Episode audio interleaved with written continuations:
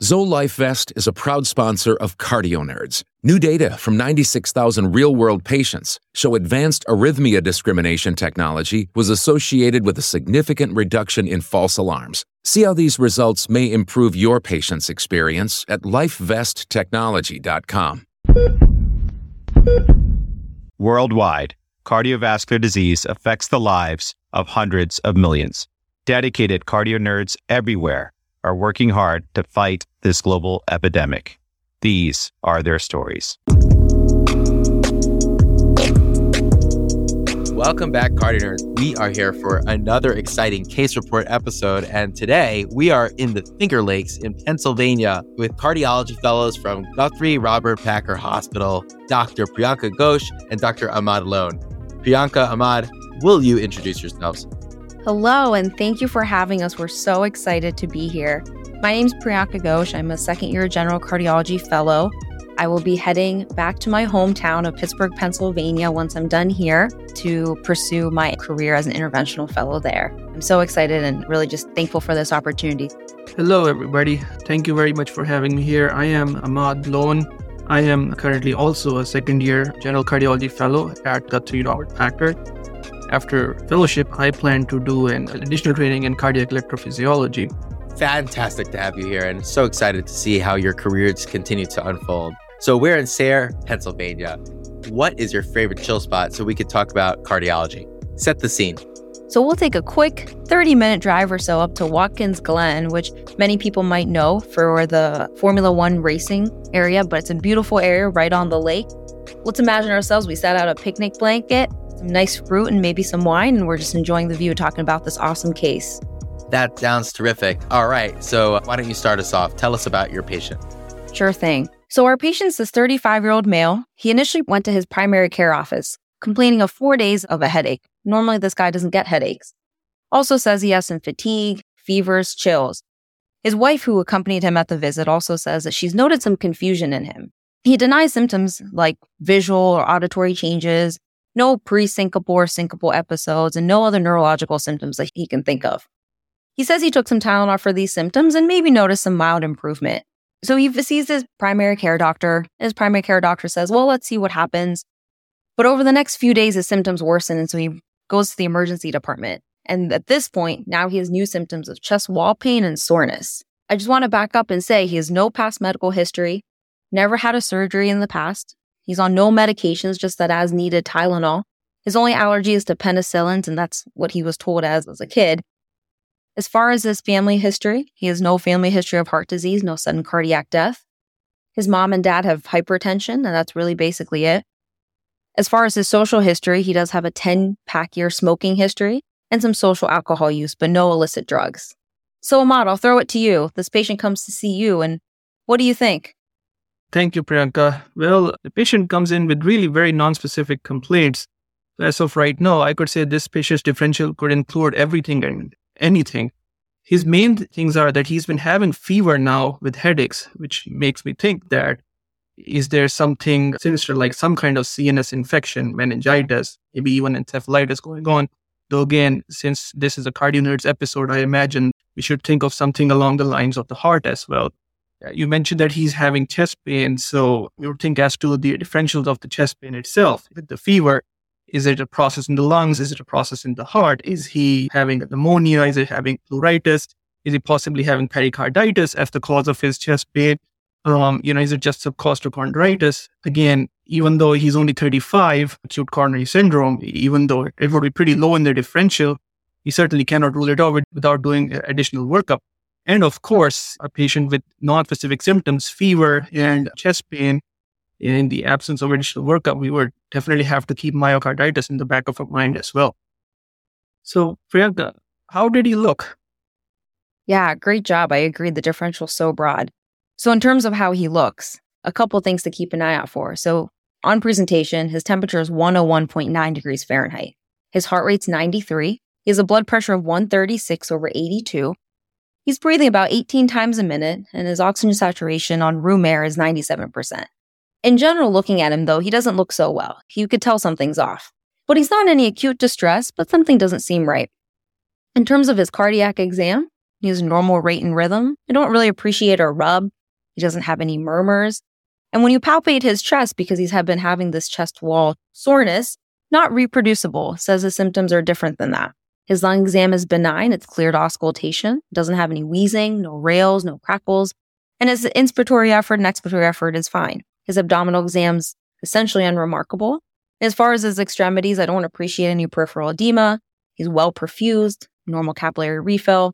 And as far as his neural exam, because he presented with this headache, he doesn't have any focal neural deficits. He's alert and oriented. He's able to tell you his story and his medical history. And in terms of his dermatological exam, no sort of rashes, anything like that. So, what do you want to know next, Ahmad? Thank you very much, Priyanka. That was a very comprehensive exam. So, the exam by itself was able to rule out a fair number of differentials. Neurologically, he is intact, he's completely awake. Encephalitis, bit less likely. You didn't find any stiffness, making again encephalitis a bit less likely. You didn't find any chest wall tenderness, making costochondritis less likely. So, it does rule out some differentials and narrow it down to the differential is still very broad. So I would like to do some basic labs on him, CBC, CMP, says he's having chest pain, definitely a troponin, NT-BNP. Get some inflammatory markers and blood cultures. Of course, given that we're just coming out of the COVID pandemic, I would definitely like to get a COVID test on him as well as a respiratory panel to begin with. And then go ahead with some imaging, EKGs, and then see what we find. So when we did his labs, we found that his chemistries are relatively unremarkable. His electrolytes are normal, renal function is normal.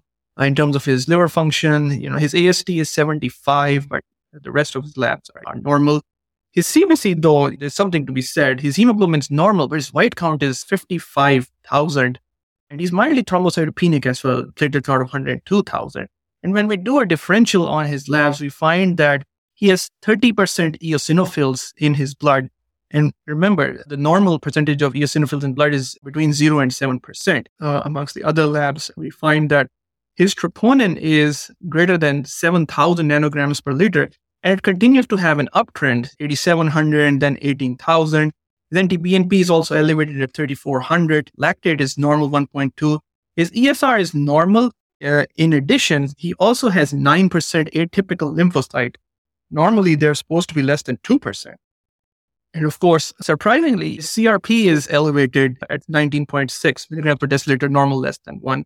His respiratory panel, including COVID, is negative.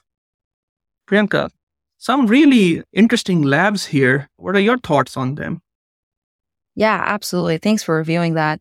So, in a young kid like this who otherwise has no past medical history coming in with these pretty non-specific symptoms that have been going on relatively recently.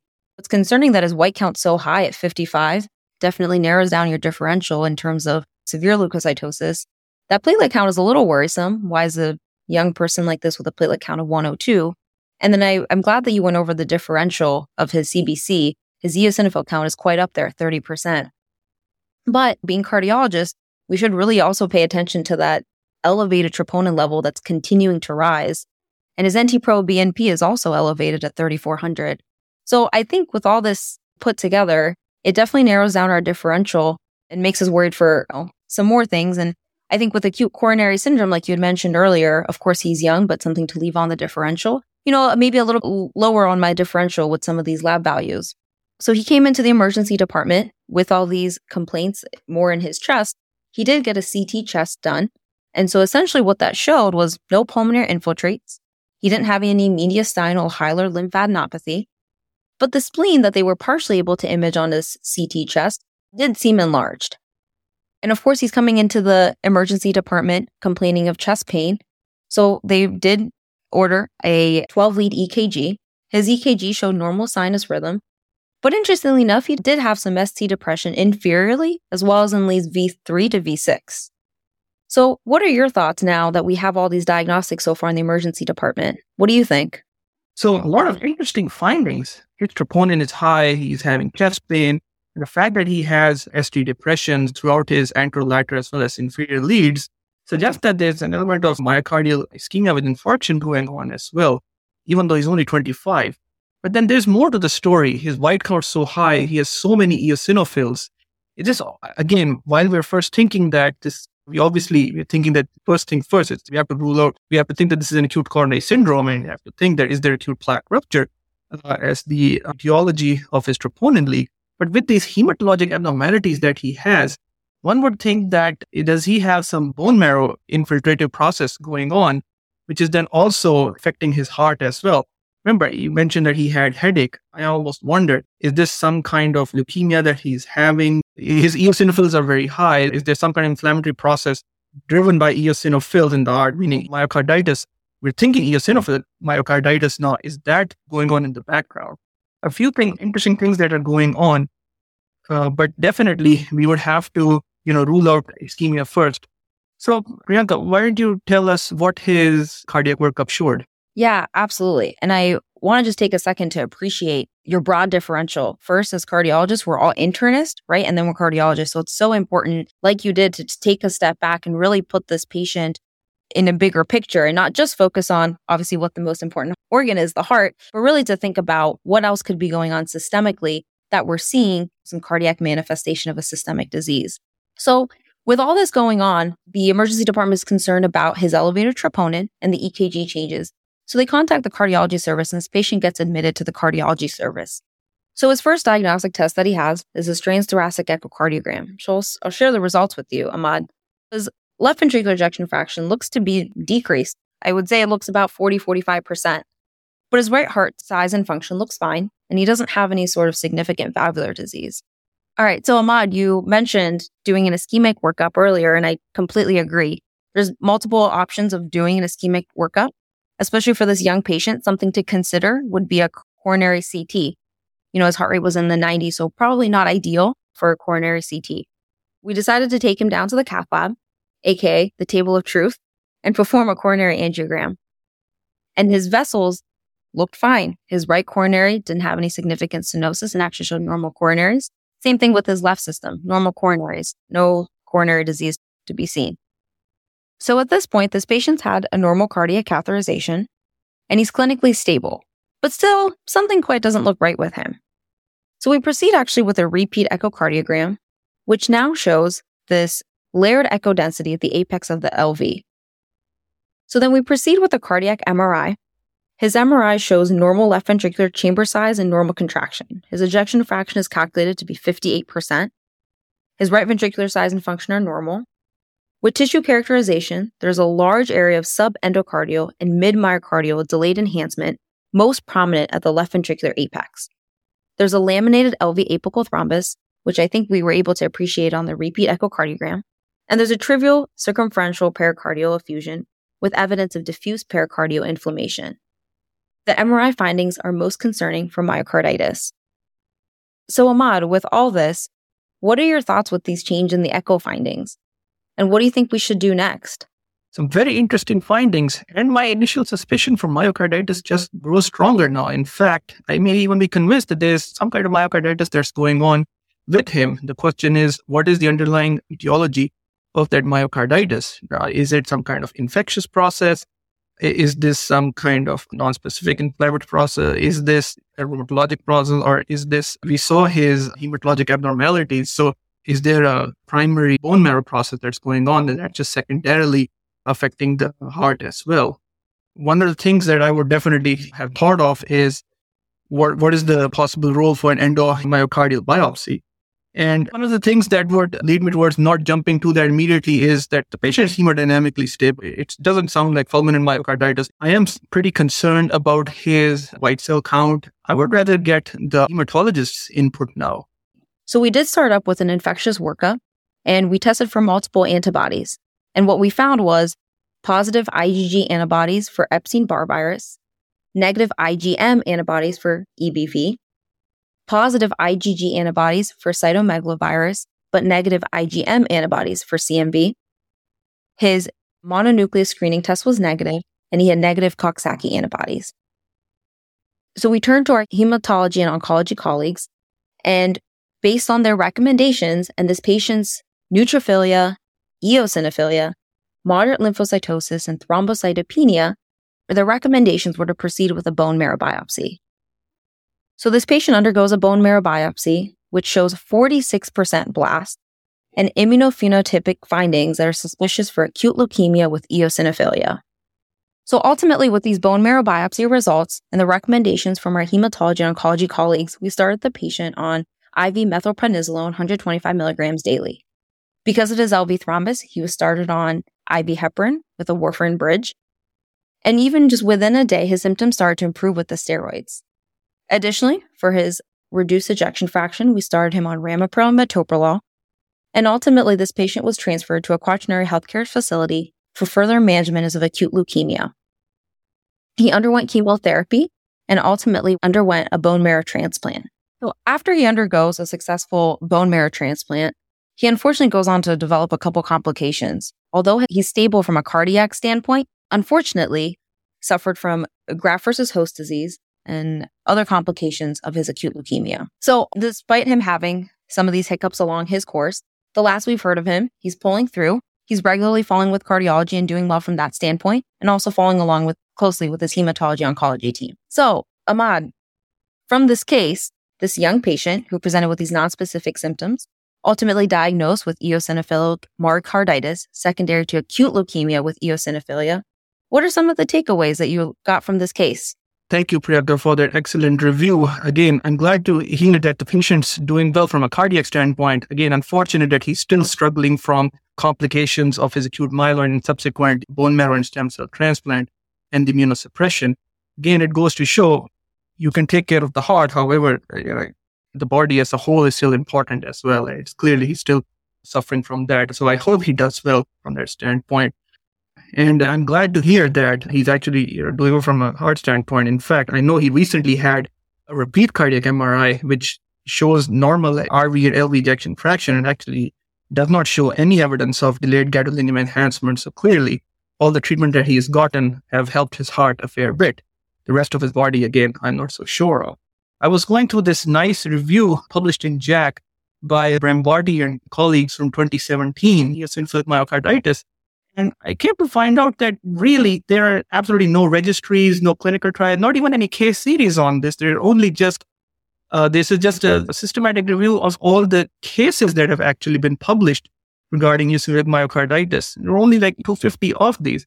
And again, with a very heterogeneous clinical presentation, a lot of them having dyspnea. And one thing I realized was a lot of them, I would say almost 80% of them have some degrees of ST abnormalities, around 35% of them actually had ST elevations and around 40% of them had ST depression or other ST abnormalities like our patient had. So our patient clearly fit the profile from that sense. And the vast majority of cases, eosinophilic myocarditis is actually more a part of other diseases. It, again, they're idiopathic in the vast majority, but then high, hypersensitivity, eosinophilic myocarditis with eosinophilic with granulomatosis, polyangiitis are some of the common clinical entities with which it presents as well. And if we talk about treatment, the treatment really focuses on what the primary disease is. Again, since this is an inflammatory disease, immunosuppression is the mainstay of treatment. So, like our patient got steroids, but there's really no clear evidence to guide us as to how long they need to be on the steroids, what kind of immunosuppression they need to be. The review article mentions that literally a lot of immunosuppressants like methotrexate, cyclophosphamide, as a azathioprine, in some cases, the immunoglobulins, they can be used as well. What was really unique about our patient was that I did not find any cases of acute myeloid leukemia actually having eosinophilic myocarditis as a complication. So it's interesting to note that literally a lot of systemic diseases can actually cause eosinophilic proliferation within the myocardium itself. Ahmad, that was great. And thank you for bringing up that review article. I think myocarditis in general, and especially eosinophil myocarditis, just requires a high clinical suspicion from the team. And I think one thing to reiterate again is although we are cardiologists, we definitely need to think like an internist first and make sure that we're not missing cardiac manifestations of systemic diseases. And I think that this case highlights that very well. Again, I'm glad that our patient is ultimately doing pretty well. We hope that he continues to improve and that we can all learn from his case and keep that on the back of our mind for the next young patient that we see with some non-specific symptoms that may be presenting with some elevated troponin or some cardiac abnormality. Well, thank you, Ahmad and Priyanka, for discussing this extremely interesting and important case. And really approaching it from the broad internist first and digging down, solving the puzzle, and finally getting a diagnosis for the patient and then getting him to the place where he could get the care for the underlying cause and etiology of his eosinophilic myocarditis and also appreciating that the road for his recovery is rockier, but glad to hear that he's doing well from a cardiac standpoint. This has been an amazing talk and I have learned so much. So thank you, thank you, thank you for doing this with us. And now for the ECPR segment, we have our faculty expert, Dr. Saurabh Sharma. Dr. Sharma is one of our faculty attending cardiologists who also specializes in lipid disorders and has recently become the program director of our internal medicine residency program at Guthrie Robert Packer Hospital. Dr. Sharma is an excellent teacher, both in the inpatient setting and the outpatient setting. And whenever you talk to Dr. Sharma, he always has some sort of clinical pearls to teach you. So here you go, Dr. Sharma. Oh, thank you, Priyanka, for that kind introduction. Thank you, both of you. Thank you, Ahmad, for an excellent presentation and overview of this case. This really was a very interesting case for me, and uh, I will be very happy to speak a few words about a few interesting and teaching points that I would like the audience to take home. I was involved in treating this patient during my inpatient week, and I must say it was a great learning experience for me. I was very intrigued with this patient's presentation. The patient's presentation was a puzzle, but a puzzle that we diligently solved together. So here are a couple of general take home points for our listeners first. My first general point that I would like all our listeners to take home is the eyes see only what the mind knows. You know, treating this patient was filled with challenges and breakthroughs, as you heard from Priyanka's and Ahmad's presentation. The whole experience gave us profound insight not only into the diagnosis of eosinophilic myocarditis, but also how a disease process unfolds itself and gives us windows of opportunities to get diagnosed. Had we not repeated another echocardiogram after we found eosinophilia and LV systolic dysfunction in the first one, I don't think we would have been able to make the diagnosis of eosinophilic myocarditis that confidently. Our mind knew that there is an association between eosinophilia and LV systolic dysfunction, and hence we ordered another echocardiogram. My next general point for all our listeners is rifle approach versus shotgun approach in the diagnosis. Now, as physicians, sometimes we do a shotgun approach in, in making a diagnosis. In this case, also, initially, we cast a wide net with a shotgun approach while forming the differential diagnosis.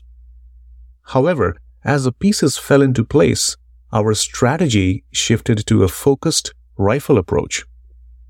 You know, elevated troponins, elevated NT-proBNP, CRP, NLV systolic dysfunction, and eosinophilia guided us towards precision. Even though the first echocardiogram did not show a layered thrombus, our vigilant minds prompted us to repeat the procedure, keeping the possibility in mind.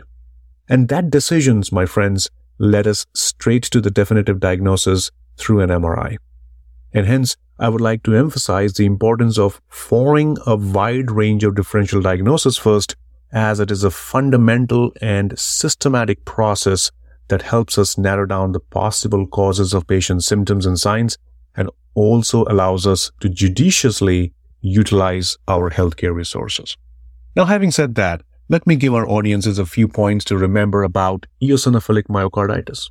Now, as we all know, it is a rare form of myocardial disease characterized by inflammation and eosinophilic infiltration of the myocardium. Most commonly, it has been reported in association with other diseases like hypersensitivity reactions, like drug-induced hypersensitivity syndromes, including antibiotics like minocycline, tetracyclines, beta-lactam, antibiotics, etc. Some CNS agents like clonazepine, carbamazepine, phenytoin, tricyclic antidepressants, even some vaccines are associated with this. Antitubercular agents are associated and even diuretics. There are some immune mediated disorders such as eosinophilic granulomatosis or Churg-Strauss syndrome, Loeffler's syndrome, or even parasitic infections are associated with eosinophilic myocarditis.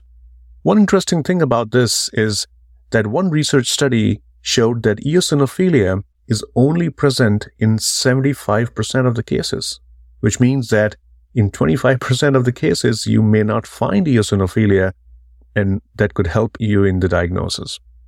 So, merely the absence of eosinophilia does not necessarily rule out the diagnosis of eosinophilic myocarditis. That makes things complicated, isn't it? Now, eosinophil mediated heart damage evolves through three stages. Now, one should remember that these three stages may be overlapping and not clearly sequential. The first stage is an acute necrotic stage. Now, in this stage, we observe endocardial damage, infiltration of the myocardium with eosinophils and lymphocytes. There is eosinophil degranulation, myocardial necrosis, and the formation of these sterile microabscesses. Quite a complex process, wouldn't you agree? This can certainly be seen only after a myocardial biopsy. So one has to have a very strong index of suspicion for this particular disease process. Now, interestingly, during this phase, the disease tends to remain clinically silent, making it a bit challenging to detect. Typically, the physical examination appears normal. However, there may be some instances where we notice conjunctival or subungual splinter hemorrhages, just like in patients with infective endocarditis. Now, these could potentially be small emboli originating from the endocardial surface, which might offer some valuable insights. Echocardiography can be normal during the acute necrotic stage. However, in our patient, we were able to identify LV systolic dysfunction, which gave us a little bit of a clue for the disease and intrigued us to keep looking for more. The second stage is an intermediate phase, which is characterized by thrombus formation along with the damaged myocardium. The thrombus is formed by the actions of eosinophil peroxidase, in forming a compound called hypothiocyanous acid, which diffuses into the endothelial cells and induce tissue factor expression, which is believed to play a crucial role in thrombus formation. Once the thrombus is formed, patient may develop embolic complications. The third stage is a fibrotic stage, characterized by altered cardiac function or causing heart failure due to either restrictive cardiomyopathy or due to some fibroinflammatory remodeling of the valvular structures leading to valvular regurgitations. The diagnostic workup of eosinophilic myocarditis involves several key tests. The EKG may reveal T wave inversions. Our patient had some ST depressions, however.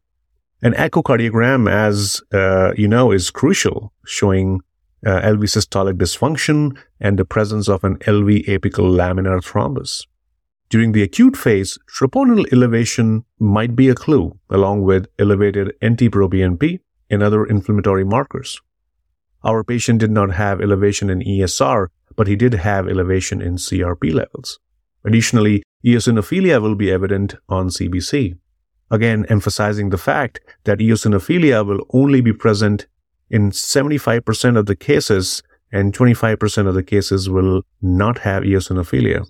So merely an absence of eosinophilia does not necessarily rule out the diagnosis of eosinophilic myocarditis. Now, for a definitive diagnosis, an endomyocardial biopsy is recommended. However, it's essential to acknowledge that the test's yield is not always 100%. In certain cases of hypersensitivity eosinophilic myocarditis, the infiltrates may have focal lesions that could be missed by the biopsy. Furthermore, the occurrence of cardiac arrests in hypersensitivity eosinophilic myocarditis does not necessarily correlate with the degree of myocardial infiltration or necrosis. So one has to be very careful in choosing the endomyocardial biopsy for selected patients only especially those patients who are in acute fulminant heart failure. Now, moving on to the treatment, managing arrhythmias or, you know, the heart failure based on convention guidelines is usually crucial in these acute myocarditis cases. And the cause targeted therapy is usually employed. In other words, if you know the underlying and associated disease condition, treating that disease condition is the key. Corticosteroids are often utilized, particularly in systemic conditions like eosinophilic granulomatosis and polyangiitis and hypereosinophilic syndrome, where they have a primary indication. However, it's essential to note that clinical trials specifically testing the efficacy of steroids in eosinophilic myocarditis patients are lacking, even though they are often used due to the associated conditions. So it's a rare disease and it's a complicated one, and really one has to have a very high index of suspicion. So, in conclusion, I would like to say that eosinophilic myocarditis is a very rare and frequently underdiagnosed disease. Therefore, it's crucial for healthcare professionals to maintain a high index of suspicion for this disease in patients with clinical presentations resembling our case. Early recognition and appropriate management can make a significant difference in patient outcomes. Thank you so much. Thanks for tuning in to another CardioNerds episode. The audio editing for this episode was performed by me, Pace Wetstein. I am an intern in the CardioNerds Academy, House Jones, and an MS1 at LECOM Seton Hill. I invite you to check out the episode page for show notes and references. If you found this episode informative, please consider subscribing to CardioNerds on your favorite podcast platform and leaving us a review. It helps us spread the word and further our goal to democratize cardiovascular education. Finally, this podcast is not meant to be used for medical advice. The views expressed on our show and site do not reflect the opinions or policies of our employers. All CardioNerds content is planned, produced, and reviewed solely by CardioNerds. Stay tuned for more engaging conversations and explorations in our upcoming episodes. And now, it's time to make like an S2 and split.